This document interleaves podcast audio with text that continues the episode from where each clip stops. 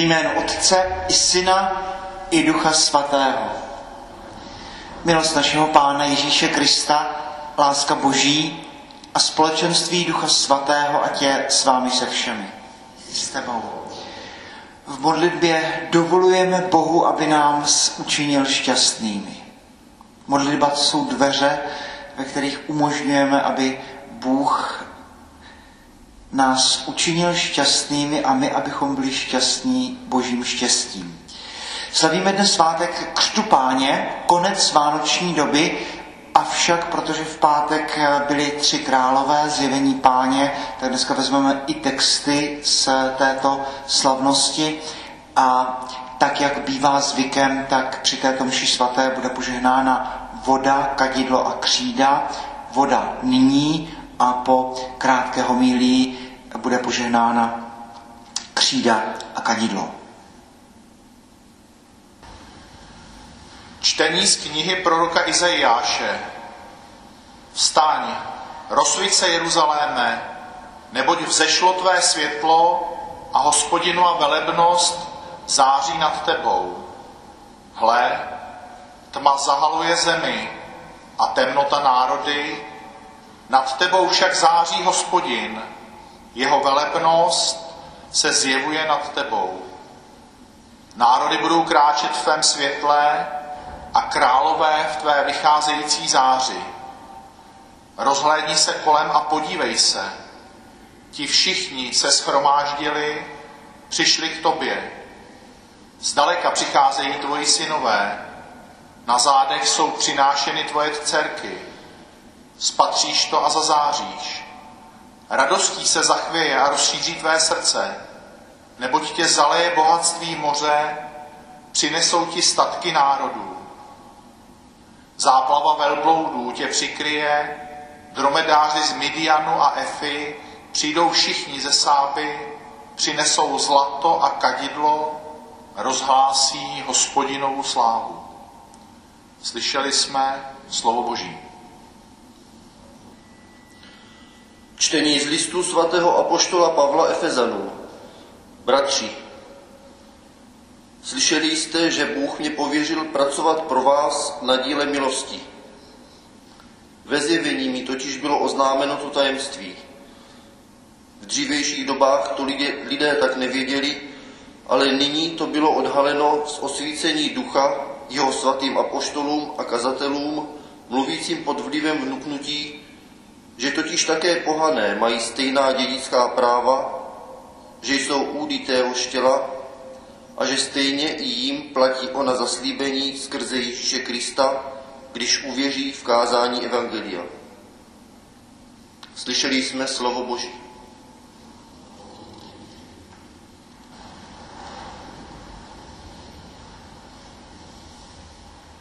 Pán s vámi. Slova svatého Evangelia podle Matouše.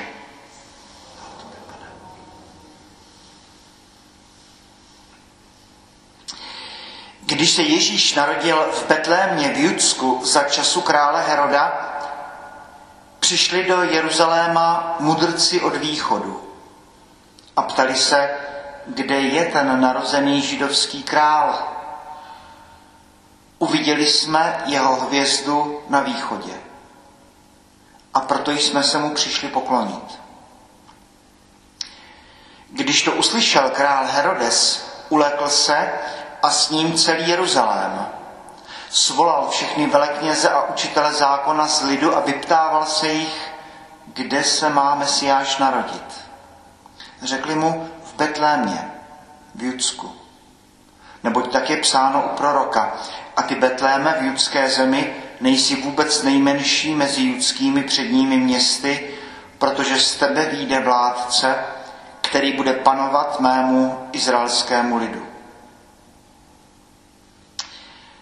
Tehdy si Herodes tajně zavolal mudrce a zevrubně se jich vyptal na dobu, kdy se ta hvězda objevila. Poslal je do Betléma a řekl, jděte a důkladně se na to dítě vyptejte. Až ho najdete, oznamte mi to, abych se mu i já přišel poklonit. Když krále vyslechli, vydali se na cestu. A hle, hvězda, kterou viděli na východě, šla před nimi, až se zastavila nad místem, kde bylo dítě. Jakmile uviděli hvězdu, zaradovali se nevýslovnou radostí.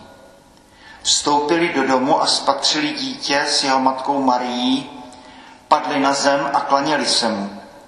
Otevřeli mu své pokladnice a obětovali mu dary. Zlato, kadidlo a mirhu. Ve snu dostali pokyn, aby se k Herodovi už nevraceli. Proto se vrátili jinou cestou do své země. Slyšeli jsme slovo Boží.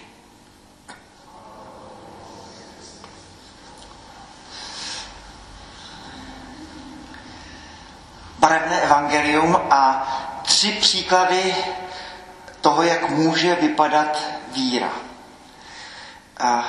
Evangelium, které je námětem taky mnoha a mnoha výtvarných děl, vzbuzuje fantazii, pochopitelně. Byť dneska nevíme, e, zda mudrci byli králové, nevíme, kolik jich bylo, to nemáme o tom v dnešním evangeliu žádnou zmínku s výjimkou toho, že obětovali zlato kadidlo mirhu, tehdy tradice říká, no tak možná byli tři, vůbec nevíme, jestli byli každý jiné barvy pleti a vůbec nevíme, co byli zač mágují, mudrci. Eh, slovo, které je často spojováno spíš s negativním zabarvením. Takový, dneska bychom možná řekli, astrologové, ezoterici a podobně. tak tito tři přichází od východu a ptali se, kde je ten narozený židovský král. Eh, nevíme samozřejmě, domýšlíme si. Eh, pravděpodobně ale nezdali písmo svaté.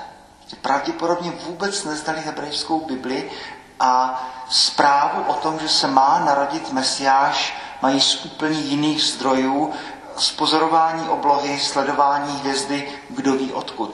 A řekl bych, že toto je dneska znamení doby. Že nejenom v, v Praze, ale, ale řekl bych v celé zemi a možná v celé Evropě dneska dochází k určité renesanci víry, kdy najednou lidé znovu a znovu nějak hledají smysl věcí, smysl tohoto života. Už jsme o tom mluvili mnohokrát a vlastně neformálně na faře, o tom, kolik lidí dneska hledá cestu třeba do Santiago de Compostely, kolik lidí hledá duchovno v nejrozmanitějších směrech. Těch poutníků do Santiago, tom eh, mluvil, 1900 jich bylo asi 90 registrovaných, 1990 jich bylo necelých 5 tisíc a poslední předcovidový rok jich bylo 347 tisíc. Vůbec nevíme, co se děje. Najednou lidé jakoby objevovali svoji spiritualitu a nejsou to zdaleka jenom lidé, kteří by šli na tuto pouť z náboženských nebo z nábožensko-kulturních důvodů, ale zajímavá skupina je, která jde do Santiago pouze z kulturních důvodů. Lidi absolutně nepolíbení písmem svatým. Lidé, kteří jak si jenom jdou, protože tuší, že to může mít nějaký význam, nějaký smysl. Avšak je to pouť, která končí ve svatostánku. Je to pouť, to ať si člověk uvědomuje nebo ne, tak eh, končíme v kostele, končíme u Eucharistie. Tedy eh, to jsou ti mudrci od východu, kteří zdá se, že přichází dneska ze všech stran a že zdá se mi, že úkolem doby eh, současné katolické církve prostě mít jenom otevřená srdce a mít taky otevřené oči, naslouchat těm, kdo přichází z různých stran. Ti mágojí pravděpodobně jsou eh, nedotčení nepolíbením eh, hebrejským náboženstvím, jeho svatými texty, pravděpodobně neznají proroky, přichází z důvodů naprosto odlišných, z pozorování oblohy. To bylo něco, co, co, co židé takto moc nevnímali. A e, najednou vidíme, jak je rozum důležitý pro víru. Jak najednou někdo se dostane k Bohu skrze vědu, skrze to, že přemýšlí o, o světě, skrze biologii, skrze fyziku, skrze to, že přemýšlí o tom, jak vznikl svět a přemýšlí o tom, eh, co je to za příběh, ve kterém jsme se to ocitli. Žhavá koule prachu a plynu a najednou my, kteří milujeme, modlíme se, přemýšlíme. Mágojí přichází do Jeruzaléma, protože najednou ví, že, že se musí dát do pohybu. Že tady je něco, co stojí za to, abychom vyšli a šli do zcela daleké země. Pak jistě tam jsou ty výklady, eh, které píše Matouš, kdy Matouš píše svoje evangelium pro Židy, který říká pozor, Mesiáš je králem celého světa. Nejenom našeho národa, ale vidíte, i z toho východu přichází se mu poklonit. Pak tam je ten Herodes, který je také velmi věřící. Jakub píše potom ve svém listu, eh, věříš v Boha? No to buď klidný, to ďáblové věří taky v Boha. Tak to věří Herodes. I Heroda, jeho víra má k pohybu. I Herodes bere velmi vážně, tentokrát tedy eh, hebrejskou Bibli, pravda s opačným znaménkem, důsledek známe velmi dobře, těch kolem asi 30 dětí, které budou zabity jeho vojáky, betlémská nevinátka, ten svátek, který slavíme 28. Eh, prosince. Herodes bere velmi vážně zprávu, že se právě narodil Mesiáš. A známe ho z dějin jako panovníka krutého, ostrého, který eh, vyvraždil část své rodiny z velké obavy, aby neměl konkurenci a vždycky, když se někdo vymykal, tak ho, tak ho nechal zabít, aby zůstal králem, aby si udržel své království. Tedy najednou přichází ti tři mágují, to je jak červený hadr. A říkají, dneska se narodil, nebo teď se narodil Mesiáš, kde je s určitou naivitou. A Herodes eh, to bere velmi, velmi, velmi vážně. Svolá si znalce zákona, soudobé teology, tím to naprosto přesně řeknou a Herodes jedná. Lstivě, zle, ale jedná. Je to člověk, který bere vážně písmo svaté. A říká tedy těm, eh, těm mudrcům, přijďte potom a oznamte mi, kde se narodil, abych se mu i já přišel poklonit. A když se tak nestane, tak pak přichází to vraždění těch betlemských nevinátek. No a pak tam je ta třetí skupina a e, s určitou možná bezděčnou ironií, nevíme, tam Matouš popisuje ty velkněze a znalce zákona, kteří mají všechno pečlivě nastudované, kteří chodili do náboženství, znají precizně Bibli, pravděpodobně dokážou citovat z paměti a na jasnou otázku Heroda, kde se má narodit Mesiáš, tak přesně citují Michášovo proroctví, ty Betlémy zemi judské, nejsi zdaleka nejmenší mezi judskými předními městy. Avšak, jak víme, tak zůstávají doma. Mají všechny informace a mají to všechno pečlivě nastudované, ale víra se u nich vůbec neprojevuje cnostmi, skutky. Bonhoeffer potom říká, no, no nestačí být jenom věřícím, je potřeba být učedníkem. Myslí to tak, že, že prostě musím víc z domu ven. Musím, musím eh, to boží slovo, které ve mně je, přece se musí ve mně proměnit ve skutek. Velekněží znají všechno. Mají tituly z teologie, mají to nastudované, debatují mezi sebou, možná píšou i odborné články, ale když přijde na věc, tak to nejsou oni, kteří se budou klanět mesiáši v jesličkách. To budou pastýři, plebs, lidé, kteří ani nechodí do synagogy, protože eh, musí pást. Pak to jsou tady ti mudrci z východu, pak to jsou andělé, ale znalci písma zůstávají doma.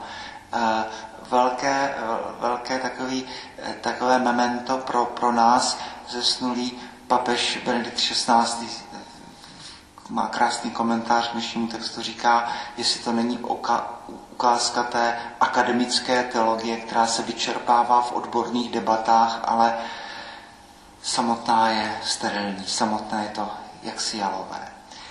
Mudrci potom jdou do, do Betléma, uvidí hvězdu, zaradují se radostí, která je veliká a přinášejí svoje dary, zlato, kadidlo mirhu s obrovským zase pletorou, ohňostrojem výkladu, co to může znamenat. Tak zlato je symbol králů, pochopitelně symbol bohatství, kadidlo symbol modliteb a mirha, kterou se dopředu již mažou mrtvoli, tedy možná připomínka toho, že Mesiáš bude trpět.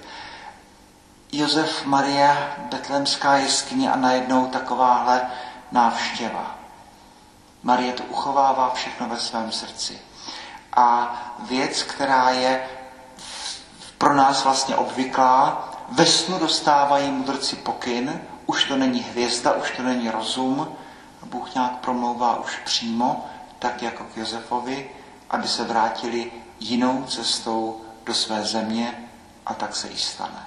Tedy eh, příběh, který je pro nás velmi radostný, velmi pozbuzující, ale zároveň i s určitým eh, varováním.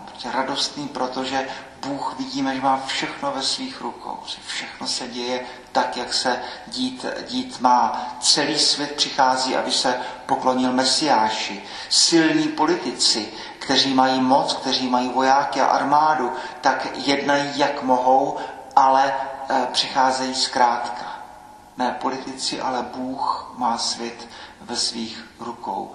E, je třeba spolehat na Boha a ne na, na, na lidi vidíme ty krále, kteří snad symbolizují ten dnešní svět, lidi, kteří hledají Boha, kteří používají svůj rozum a aby úspěšně našli Boha. A jenom tápou, kde se má ten Mesiáš narodit. Hvězda nás přivedla sem, jak to je přesně. A kteří přichází s určitou naivitou a s velikou důvěrou za těmi věřícími, za těmi teology, znalci písma, za námi a říkají tak, tak kde se má Mesiáš narodit? My jsme viděli tu jeho hvězdu. Velkněží teologové, znalci písma, eh, uvádí přesné místo, přesnou adresu Betlém v zemi judské, ale sami zůstávají nedotčeni. Herodes, zlý člověk, bere ale svoji víru velmi vážně věří, že tak se stane, že se má Mesiáš narodit, pak jedná pochopitelně zle, protože je to zlý člověk. Ale je to také příklad víry, která jedná, ale která je posazena úplně, úplně jinak. Vzkaz pro nás, eh, ať se nám stane v životě cokoliv, Bůh má všechno ve svých rukou a to, když žalmista říká, to prostíráš pro mě stůl před zraky mých nepřátel, to není jenom slovo žalmu, které je staré mnoho a mnoho století, to je v podstatě běžný popis situace křesťanů napříč staletími. To je popis i naší, eh, naší situace a, a ať se děje cokoliv, tak eh, dnešní evangelium připomene, Bůh má všechno ve svých rukou stat crux dum volbitur orbis. Heslo kartuziánů, e, i když svět se otáčí, kolísá, tak kříž stojí pevně. Boží chvála sláva.